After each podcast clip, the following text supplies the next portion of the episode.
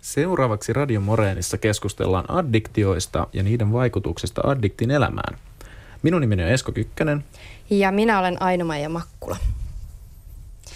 Päihteiden käyttö ja addiktiot ovat olleet esillä erityisesti korona-aikana useaan otteeseen. Muun muassa Yle ja ehkäisevä päihdetyö EHYT ry ovat uutisoineet, että alkoholin käyttö on vähentynyt koronan aikana. Vaikka tilastot näyttävät positiivisilta, ovat negatiiviset vaikutukset iskeneet jo valmiiksi runsaasti alkoholia käyttäviin, joilla käyttö on puolestaan kasvanut. Yle uutisoi syyskuussa myös nuorten yleistyneistä huumekokeiluista – Lähiaikoina etenkin kannabiksen laillistamiskeskustelu sekä uusi rahapelilaki ovat kirvoittaneet keskusteluja addiktioista sekä siitä, onko riippuvuuksilla hyväksyttävää tehdä bisnestä.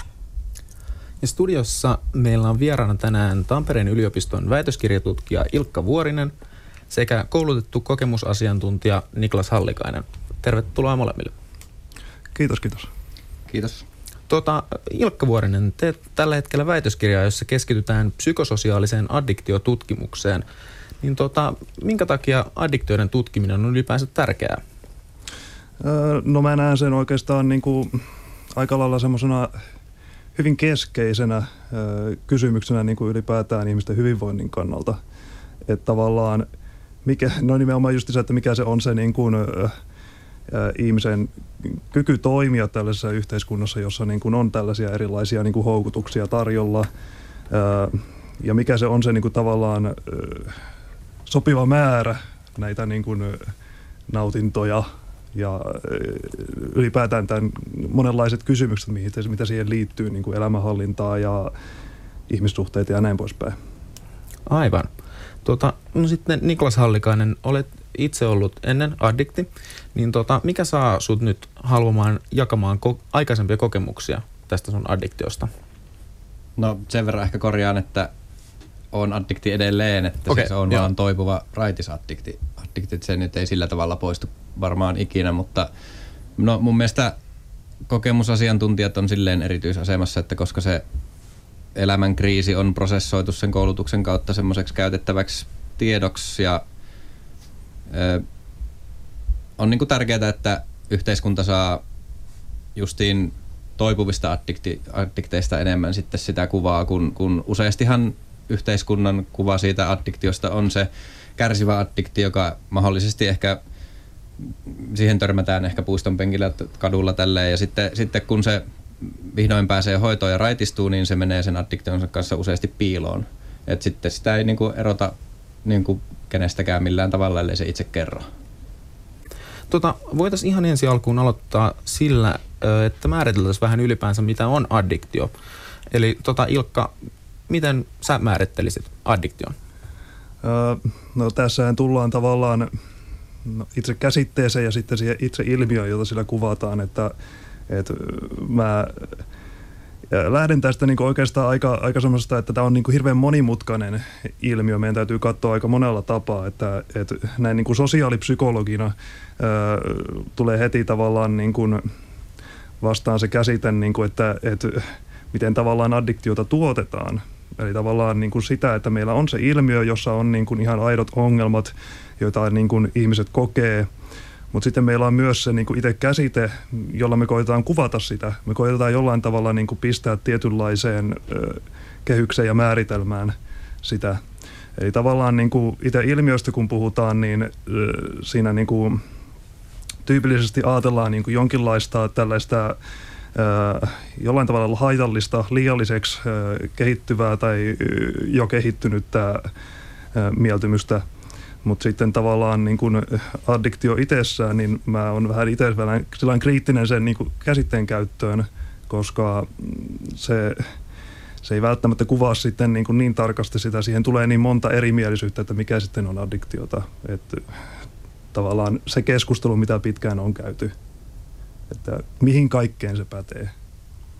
Tota, no entä sitten Niklaksen näkökulmasta, miten sä näet addiktion tai mitä se tarkoittaa niin kuin sulle? No se on mun, mun elämässä ollut, ollut niin kuin tuhoava voima tosi pitkään, mutta sitten toisaalta taas tälleen niin kuin sit raittiilta ajalta, niin semmoista niin kuin addiktiokäyttäytymistä voi olla niin kuin monessa, monessa tilanteessa, monessa asiassa, eikä se välttämättä ole sitten tuhoisaa, kun on oppinut tarkkailemaan itteensä ja oppinut ehkä, ehkä vähän säätelemäänkin ja, ja sitten kuitenkin just, just se, mitä, mitä tässä tulikin, että mikä sitten on addiktio ja mikä ei, että jotain pakkomielteistä käyttäytymistä voi olla, mutta sitten toisaalta taas sitä, sitäkin voi hyödyntää johonkin projektiin, että et tota, on kyllä oikeastaan itse asiassa nyt kun kuulin, kuulin tuossa tota edeltävän vastauksen, niin kyllä itsekin ehkä niin kun en oikeastaan tykkää puhua päihteistä, vaan vaan aineista, niin toi on, toi on aika hyvä pointti toi, että, että kannattaako sitten sitä addiktiosanaakaan välttämättä silleen ihan, ihan niin viljellä. Addiktioita on monenlaisia ja riippuvuus kehittyy ihmisillä eri tavoin. Esimerkiksi tutkija Iina Savolaisen mukaan etenkin nuoruus on herkkää aikaa addiktion muodostumiselle. Ilkka Vuorinen, miten addiktio syntyy? Mm, no siis se tyypillisesti oikeastaan niin kuin voidaan ajatella, että no ensinnäkin tarvii olla se jonkinlainen niin kuin asia, joka houkuttelee. Että tavallaan täytyy olla joku olemassa niin kuin, ylipäätään jollakin tavalla saatavilla, että on se sitten päihde tai nyt ajatellaan vaikka rahapelit liitetään tai digipelit liitetään tähän niin kuin, tämän tyyppiseen tai on puhuttu niin kuin monenlaisesta muustakin käyttäytymisen muodosta, niin se itse asia se on saatavilla, se palkitsee, miellyttää jollakin tavalla, sitä halutaan toistaa, siitä muodostuu tapa. Se on näin niin kuin se psykologinen perusmekanismi oikeastaan siinä ja, ja myös sosiaalinen tietty tämmöinen edellytys sille. Mutta sitten tota, näinhän niin kuin ylipäätään se ihmisten niin kuin tavanmuodostus niin kuin tapahtuu, että se ei ole mitenkään sinällään poikkeuksellista, mutta että sitten tavallaan niin kuin se, että milloin se niin kuin menee liialliseksi, milloin se menee haitalliseksi, niin siihen niin kuin liittyy monenlaisia sellaisia niin kuin riskitekijöitä, että joo, nuoruus voi olla sellainen tietyllä tapaa, että, että puhutaan vaikka niin kuin sellaista impulsiivisuudesta, että, että mitä nuoruudessa on, että ei välttämättä osata niinkään niin, äh, rajata välttämättä sitä, että, että hetkinen, että kannattaako näin tehdä. Äh, Mutta sitten niin kuin, äh, tyypillisesti puhutaan, niin kuin, äh, että on, näitä niin kuin tutkimustuloksia löytyy niin kuin siitä, että, että esimerkiksi kasautuneet mielenterveysongelmat tai syrjäytyminen, stressikierre äh, tai jopa niin kuin lapsuudesta saakka alkanut niin kuin tämmöisiä jopa traumaattisia tai muita kokemuksia, mitä kasautuu, niin kaikki tällaiset niin kuin lisää sitten sitä riskiä siihen, että tämmöistä saattaa tapahtua. Ei välttämättä niin kuin johda suoraan siihen, mutta että niin kuin nämä on tämmöisiä, mitä tyypillisesti siihen liitetään ja on niin kuin havaittu liittyvä. Joo, sä mainitsit tuosta aiemmin siitä, että nautinnon ja addiktion raja on aika vaikeaa määritellä, määritellä, mutta milloin sä sanoisit, että siitä nautinnosta tulee sitten ongelma? Hmm.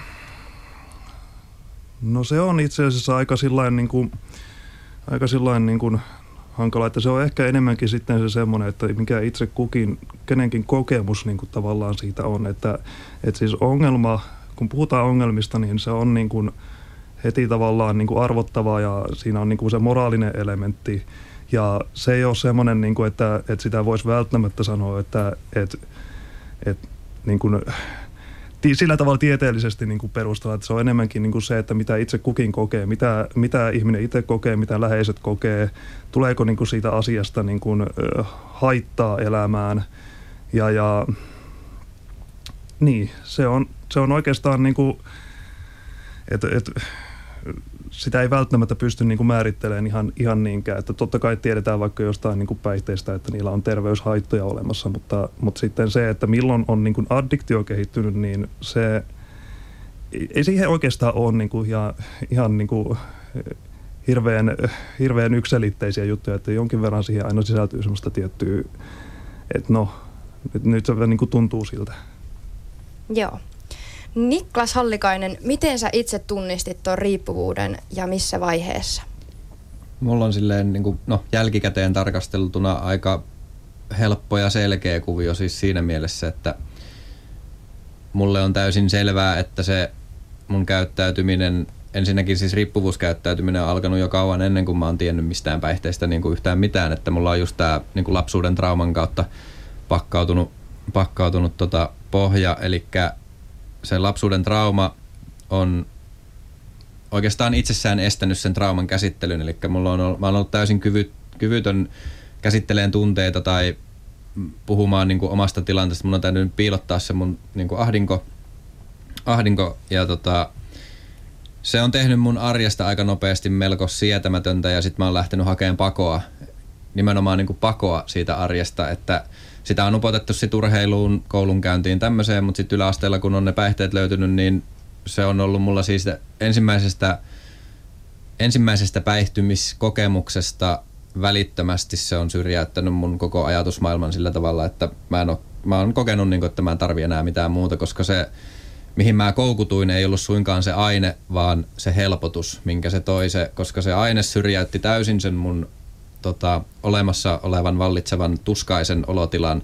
Sillä aineen olotilalla, niin mulla oli käytännössä ikuinen syy aina palata siihen etsimään sitä helpotusta, koska eihän tietenkään se aine niin kuin millään tavalla sitä ratkaise sitä tilannetta, vaan se vaan väliaikaisesti siirtää sen pois.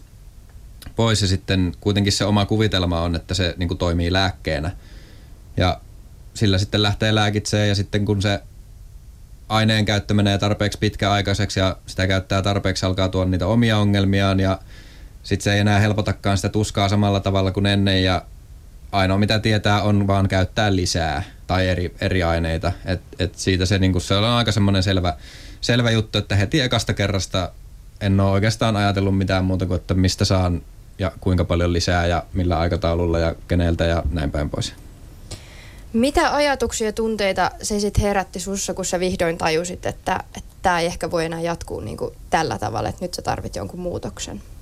No se oli no, ka- kaikessa kauheudessaan mun elämän suuremmoisin kokemus, että siis sehän on mulla tullut niin kuin ihan vaan pakon kautta, että mä oon ajanut itteni semmoiseen tilaan, missä mä oon päättänyt tehdä itsemurhaa ja sitten kun mä oon lähtenyt toteuttaa sitä, niin onkin todennut, että hei, en mä haluakaan kuolla ja sitten jäljelle jää aika tyhjä kanvaasi silleen, että, että mitäs nyt tästä eteenpäin ja millä tavalla ja sitten on ryömitty katkolle ja laitoshoitoon ja siellä on alettu miettiä, että voisiko tätä niin kuin elämää elää jotenkin muuten kuin jollain muulla tyylillä, mikä ei ajaisi sinne, sinne itsemurhapäätökseen. Että si, sieltä se on niin kuin sit löytynyt, löytynyt ja mä oon joutunut, koska mulla ei ollut aiempaa pohjaa tavallaan mihin palata, eli toipuminen ei ole mulle voinut olla mihinkään vanhaan palaamista, kun ei ollut mitään tervettä vanhaa pohjaa, eli mä oon joutunut niin kuin täysin nollasta rakentamaan itselleni uuden identiteetin ja tämmöisen niin kuin eheän kokonaisuuden, että se on ollut aika pitkä ja kivinen tie, mutta tosi sitten palkitseva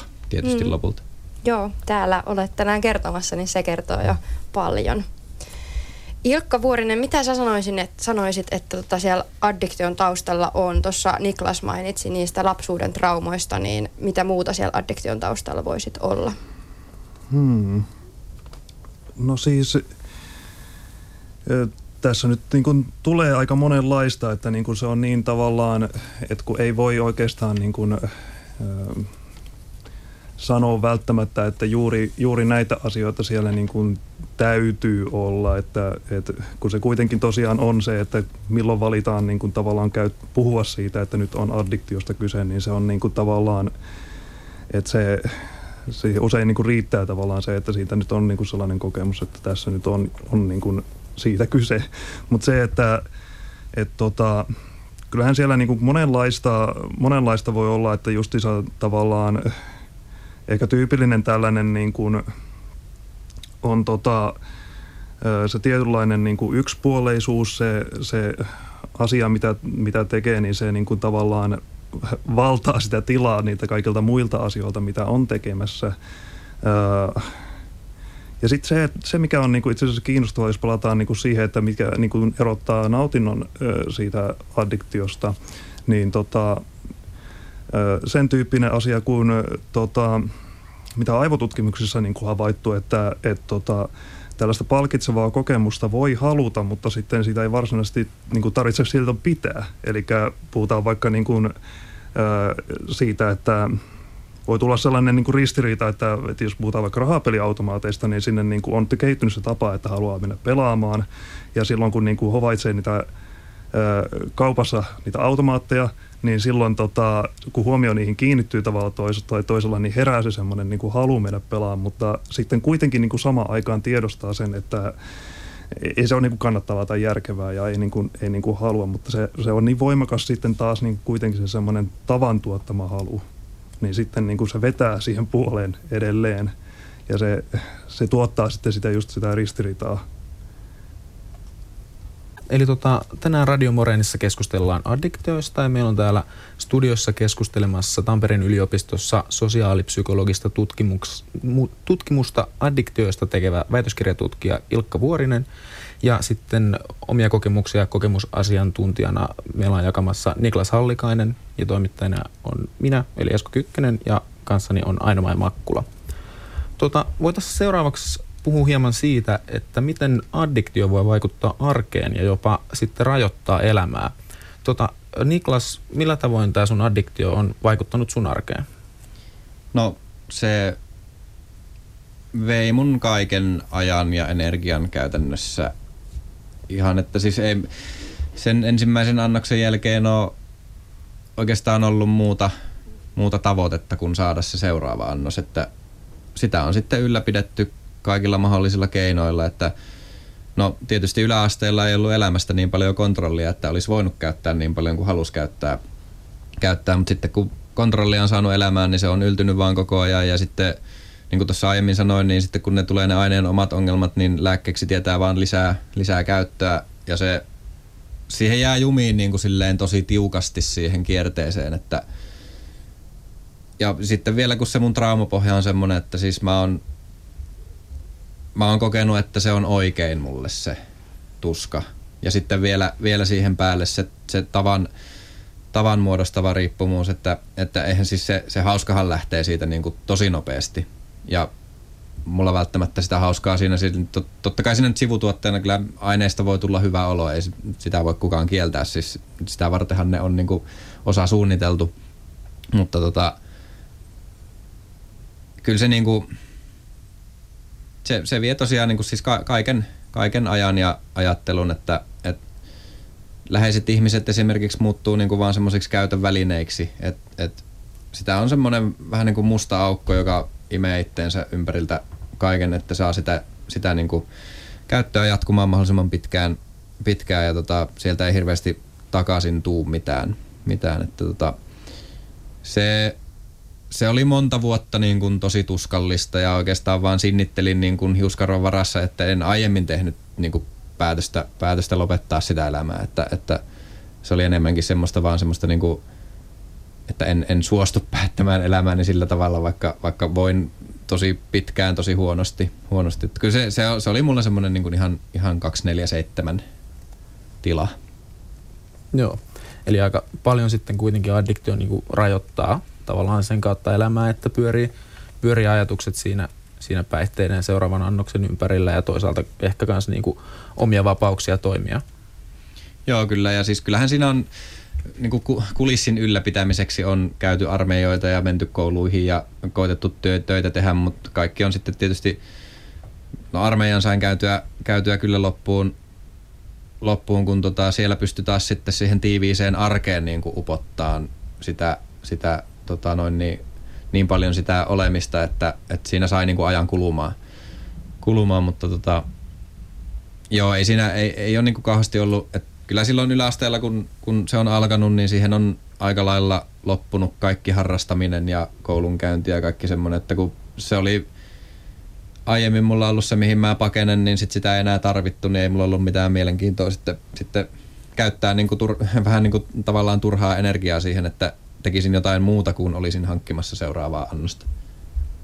Tuota, entäs sitten Ilkka Vuoren näin niin kuin tutkijan näkökulmasta, niin tota, miten riippuvuus voi sitten rajoittaa addiktin elämää?